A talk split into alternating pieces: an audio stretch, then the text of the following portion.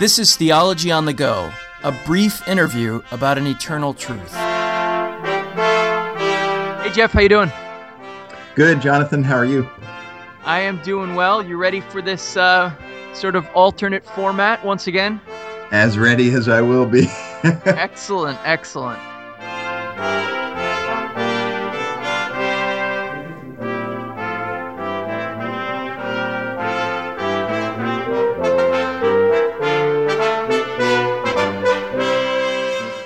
Welcome to Theology on the Go. I'm your host, Jonathan Master, and today I am joined by a kind of guest host, an honorary co host of Theology on the Go, my friend Jeff Stivason. He is the pastor of Grace Reformed Presbyterian Church in Gibsonia, Pennsylvania. He is uh, the managing editor of placefortruth.org, and uh, so it's always a pleasure to collaborate with him. And, and we're going to be talking today about uh, issues related to sexuality. We're coming to the end of a series on sexuality and specifically focusing on how we look at ourselves and and how this changes our understanding of education and the family. And so today what we're going to talk about are the ways in which these issues of sexuality have affected our own families and ministries and the questions that they've raised. And so Jeff, thanks for thanks for jumping on board. Well, thank you, Jonathan. It's always good to be with you and uh, talk with you and to visit with you. So it's good to be here. Well, I'm going to start by asking some questions, and then I'm going to hand the mic over to you because I know uh, in our earlier conversations, we both, I think, had questions for each other. So let me just start off by asking you this, Jeff.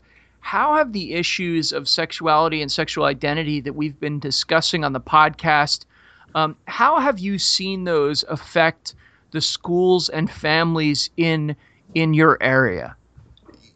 In our area, it uh, we we've basically seen this come to light in about I think it was about January. Um, a student uh, went home from school, told one of her parents that uh, a boy who was um, who looked like a girl was in her restroom and that caused the parent some consternation and she ended up uh, questioning other parents and found out that uh, transgender students were using uh, the restrooms they identified with. And this led to people going to the school board. I actually got involved in about february or march. That's when i, I started to hear about it. And um, once it came to light our school board started making um, announcements that were a bit confused, uh, not well thought out. Uh, and one of them, uh, and the final one, basically said that in this school of, of many, many children, I, I can't remember how many um, off the top of my head, but transgender students were going to be using the restrooms they identified with. But there were six multi purpose restrooms, um, single stall, that were given to students to use if they felt uncomfortable being in the same restroom with um, a transgender student. And that caused all kinds of uproar, as you can imagine, because, you know, for a school with over a thousand students in it, six restrooms is virtually nothing. So, anyway, that that's the story um, that was happening in our neck of the woods uh, with regard to the whole issue of transgenders and restroom usage. So, and and just to clarify, when you say your neck of the woods, um, I mean I've I've visited your home. I've been in your church. It's not a. It's in it's in Western Pennsylvania. It's not it's not what you'd think of as any kind of urban area or or a context that might be identified with really uh, progressive kinds of, of of trends. And yet and yet it sounds like what you're saying is it affected the school board. It affected a ton of families, and I'm sure it also um, raised questions for families that you know, maybe even ones in your church. And so I'm wondering what kind of questions have you had to answer either for yourself in your own family or for other families you've met regarding eh, Christian anthropology and sexual ethics in light of these controversies? Yeah. Well, let me let me just add this, Jonathan, and this may put it into some context. It it doesn't feel very progressive around this area, but it is a it is a fast and one of the fastest growing suburbs of the Pittsburgh area. and as I understand it, it's one of the fastest growing suburbs in in in our country. It's just it just always seems to be thriving, and and one of the dynamics um, to this whole thing is that we have a, a, a, particular celebrity who is in the area, and there is a, um, a transgendered child in that family, and that really seems to drive a lot of this, or it seems to be driving a good portion of it. So there's there's that behind it. Um, you asked me about the questions that that yeah yeah that that I've been asked. Um, well, one of those questions is what does it mean for the church? And I tell you the truth, I've gone to I've gone to somebody who is um, who is in the legal system to ask that question. What does it mean for the church? And they've given me briefs on uh, a lot of the court cases that have come up, and I've I've read those, and and um, it's good to have somebody uh, sort of uh, weeding out the ones you ought to read and the ones that uh, may not be helpful to you. But one of the the summary points of all that reading is that our country is quickly moving to the position um, that says you have freedom to worship, but the constitutional documents, as you know, uh, provide us uh, the freedom to exercise our religion. Um, and obviously, the disparity between those two is obvious. So that's one of the questions. Um, I think another question is what is it? What does this mean for a transgendered student? And you know, eh, the question I think that people are asking is: Is this somebody? Is there something about this person that transcends the physical so that so that their sex is one thing but ontologically sort of sort of transcending the the the, the physical? Is there something that that they are that they're trying to get to by changing their physical appearance? And i think that you see the difference in the way language is used. Transgender folks used to be called transgendered indicating that it was a physical change. They were once this and now now something different.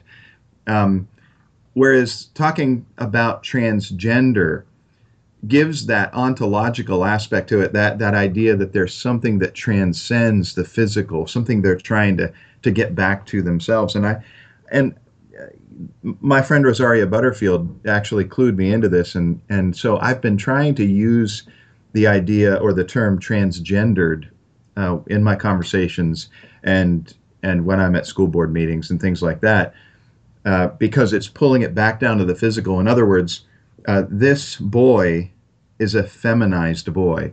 This girl is a masculinized girl. That sort of thing. I wonder how, to what extent has this have some of these distinctions and some of these things come up among families that you've dealt with a- as well? Because I felt as if I was fairly familiar with some of these issues, but are these things that you're having to discuss sort of with families within your church? Well, yeah, I think you know the, the the thing that I think the thing that most people are asking is something very practical, and and that's when the school requires my my son to use a pronoun that doesn't match up with this person's you know, physical gender um, with their sexuality, what do I do? Do I do I counsel my son or my daughter uh, to call this person by the pronoun that they are in terms of their their sex, or or do I have them go along with with um, with what the transgendered youth wants? You know, that's I, that's a very practical question that touches on, um, you know, Paul's counsel admonition to speak the truth. And um, and I think that the rubber meets the road in that question because if you tell the if you tell the parents that uh, their children ought to speak the truth about the about the person and use the right gender or use the right pronoun, there's punishment that comes with that. So so just being truthful um, is is something. I mean, it's such a basic thing, but it's it's something that you have to kind of remind people of that this is a situation, like many many situations, in which we're called to first and foremost uh, speak the truth. Yeah, yeah, and it comes at a cost, which is I think, which is I think the direction that we're headed um, as a church and in this secularized, increasingly secularized society that we're living in.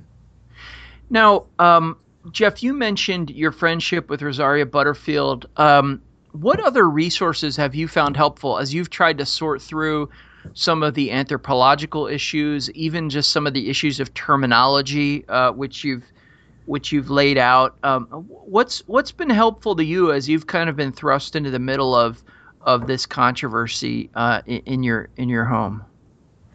Yeah, um, Greg Bahnsen has a an old book out on homosexuality that's been helpful to me for a number of years.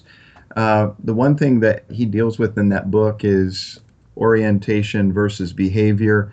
And I think he gives a satisfying explanation as to how it is that one can be oriented toward homosexuality, and that can be a rebellious position because of the psychological disposition that one may have as a result of the fall and the cumulative decisions and life experiences of that person. Um, so that's been helpful. I think uh, another one that's been helpful is is by um, Robert Gagnon, and um, Robert Gagnon uh, is um, you'll not agree with everything in that book, but it's uh, it's I think the title of it is the Bible and homosexual behavior, and you can tell by the title there's a difference between um, his view of orientation and behavior, which is obviously one of those things that's hotly debated today. And uh, so those those two have been helpful resources to me over in, in the past, and obviously Rosaria's books, um, her first and also her second book, have been have been really helpful. Yeah, that Gagnon book too uh, is is so uh, it's sort of this magisterial treatment. If you it want is. exegetical resources on the issue of homosexuality, that's the one to go to for sure. Um, I, w- I would second that. So, Jeff, before I turn the mic over to you, uh, just to kind of crystallize things, you're a pastor, you're in pastoral ministry. This is this has faced you in your community, maybe because of some peculiarities of the community with this celebrity who's there and and and and the, the rapid growth and those kinds of things. But but it's definitely hit you. Um, so what what kinds of counsel or advice would you give to pastors who are thinking, well, perhaps this hasn't hit me yet, or communities uh, of families it hasn't quite hit me yet, but it's on the way. Yeah, you know the the one thing that I would say is be there. I have I've been struck by the number of of people who are there and will come to me and thank me for being at school board meetings and and wonder um, where other pastors are. And and say things like you know if pastors are the leaders in the community morally speaking then where are they in a situation like this? And uh, that's not to say that other pastors have not been there but um, but I think the community is wondering where's the pastoral voice in all this? And um, I, you know, I got to tell you that it's it, it's interesting. At the same time, they wonder where's the pastoral voice, but but the community that's sort of mounting the um, the the opposition to what's going on in the school is is also very much wanting to keep the the discussion focused primarily on on privacy and safety, and and so I've got to say that my voice, bringing in the scriptures, has been among the minority voice uh, that's trying to, to, to help the community, school board and community, see that this is a moral issue. It's not just a privacy issue, uh, which entails morality. Um, it's not just a safety issue. It, it's a this is this is this has deeper roots that can be found in Romans chapter one. So I would say be there um, and be there for the community, and it provides many open doors for outreach as a result. Well, that's what I would say. And uh, so, how about it? We turn the the tail and uh, uh, the microphone rather, and um, and let me aim it at you, Jonathan. Is that okay? Yeah, go All ahead. Right. Okay, so you are in you're in a college, and I would think that this has to be uh, an issue that's going through the mind of millennials, and and and there's got to be some open discussion. And uh, what's happening at, at Cairn that you can clue us into? What are the what are the questions that you're hearing from students there? I think students are asking two types of questions. One a set of questions has to do with our analysis of where the culture's heading and what that's going to mean for them. Uh, so, for a lot of the students, they have uh, traditional Christian positions on these issues, but they know that things are changing. And so they look to their professors and others to sort of help them contextualize these, the changes and, and maybe even give them some counsel along the lines of what what you just gave about you know how to face this and, and what's it going to look like. And so part of it is that kind of thing, just on the ground guidance and contextualization. And then of course, because the issues are getting raised, students have all kinds of new questions uh, about the nature of a gender, the nature of our uh, sexual desires, and how do we how we deal with um, homosexuality, uh, both in the community here and and in as we as we leave the community here. So, I think those are the two kinds of questions. One set is dealt with more at an exegetical and theological level. Here's what the Bible says about the nature of humanity. Here's what the Bible says about gender. Here's what the Bible says about marriage and and and sexuality. And then and then the other is a little trickier because it involves saying, you know, here is the path of wisdom and here are the things to really keep firmly fixed in your view as you as you navigate through the challenges of this uh, of this new context. Do you find as as you talk with these students do you find that when you bring the scriptures to bear on the conversation and you tell them this is what this is what you need to understand about human nature as it as we're told in the scriptures do you find that they are eager to believe that or do you find that they're challenged by the world and the voice that's out there from the LGBTQ community to believe them or to sort of create some middle ground there's a little of both. Uh, we definitely will encounter students who are are w- would push back against uh, biblical perspectives, uh, and then and then a lot of students who are eager. I will say this: in both of those cases, though, what what I've found is that you really have to be on your game. You have to you have to have really good uh, well thought out answers. I mean, the Gagnon, the Gagnon book that you were talking about just a minute ago is is a is a helpful resource because he does give significant attention to all the arguments, and that's the kind of thing that seems like it's required. So we have students in both of the categories you described, but for the most part, I would say they definitely want to hear uh, from the scriptures. But um, but but in, in either case, what they what they aren't settling for, what what doesn't work is is a sort of superficial engagement. I mean, these are real questions that they are really getting asked by people whom they care about and and that are really pressing upon them in the culture in which we live. And so, facile answers won't do uh, for the for the students that that I've engaged with. Yeah, yeah. Well, Jonathan, I'm going to ask you a question that it, that goes beyond the college and then return to the to the college. But but what I want to ask you is this: you probably see a number of different students from a number of different denominations come through Cairn. And as you do, do you get a sense of the pulse of the church at large, of evangelicalism? Uh, do you see? Do, what do you see? Do you see there is there is there an attempt to concede to the culture as much as is able? Uh, do you see sort of a, a response that says, uh, we're drawing a line in the sand, this far, no further? What, what are you seeing? Uh, you know, generalizations are are are tough. I, I don't. I want to be really careful. I mean, eh, because because not because there is such a wide diversity, and also, you know, it, it's it's sometimes tough to put put uh, my finger on that. But this is what this is what my sort of gut impression is that okay. um, in general the churches from which our students are coming are are holding the line on these things however i do think the students come in with a um, a need and a desire to have more deeply thought out answers. So in other mm. words, my my sense, and again, this is open to all kinds of nuance and qualification.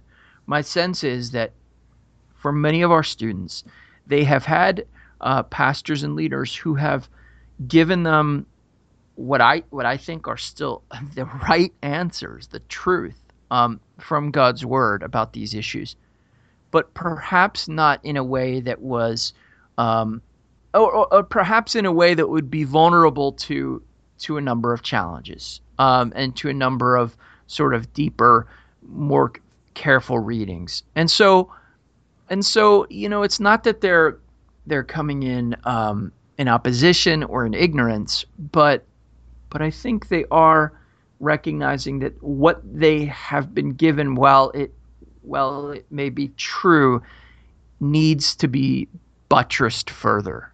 Okay. Let me ask you this. And one of the things that you've said is there needs to be well thought out answers. And what just hit me was how how how does this topic butt up against post-modernity? So I'm thinking in post-modernity, there's there's a challenge to any meta narrative. There's there's a, a repugnancy to words like ontology. Um, to talk about the the transcendent is in some circles off limits. Um, so so when you're con- when you're confined in that way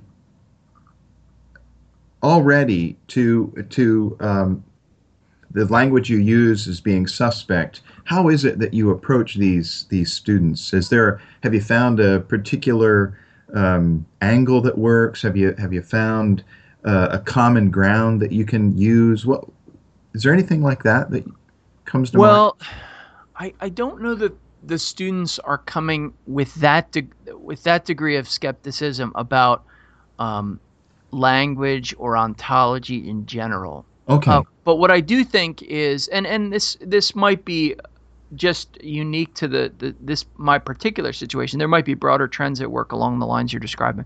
But well, what, was, what your experience is good then. That's great that they're well, not. Well, that that part of it's good. But but I will say this. I think I think where where you do see some broader trends intersecting here is there is a um, there there is a kind of um, escape from embodiment uh, that that they understand uh, freedom to consist of that that makes some of these things um, uh, and just issues of sexuality in general to be um, uh, less firmly rooted in their minds with with with bigger questions. So, so in other words, to them, the discussion begins at least just at the level of how should I behave? And and they're hmm. not mm. in general used to connecting specific behaviors with a deeper understanding of themselves or the world in which they've lived or their their their status as as creatures or their status as embodied creatures. Mm. And so I do think that you know you're right to say that the, this these questions intersect with bigger ones, but I don't know if it's exactly along the, the lines you drew. Uh, although although maybe maybe I just haven't thought subtly enough about it. But but I do notice uh, that that other that other trend. Well, let me let me return to the the college campus and the government and ask this. What what kind of issues are hitting the college campuses because of these things that are that are being circulated on a on a state and on a federal level with regard to transgender issues. Are you seeing any of that? So I don't know all the the details of of what's happening administratively, and and and I couldn't speak to that with any authority. I do know that there are you know we we have discussions about those things all the time and and just ask the same questions you're asking what are the implications what is what is going on so it's definitely it's definitely part of the conversation where it will come down or what some of the specific issues are on the horizon administratively. I i don't i don't know um, but i know that there's a general sense among uh, faculty and staff members that you know these are things that that probably will have a greater influence on what we're able to do or or you know may may affect us in different ways. Um, so so so it's out there, but I, I just I just don't know the all the specifics of that. Yeah, you know, I I think that uh, as I've thought through what are the implications for something like this? At least for the church, I think the church building is a public place, and you know if a if a transgendered person came into the church, they would be they would be free, or at least our state is moving in the direction that they would be free to use the restroom which they identified with.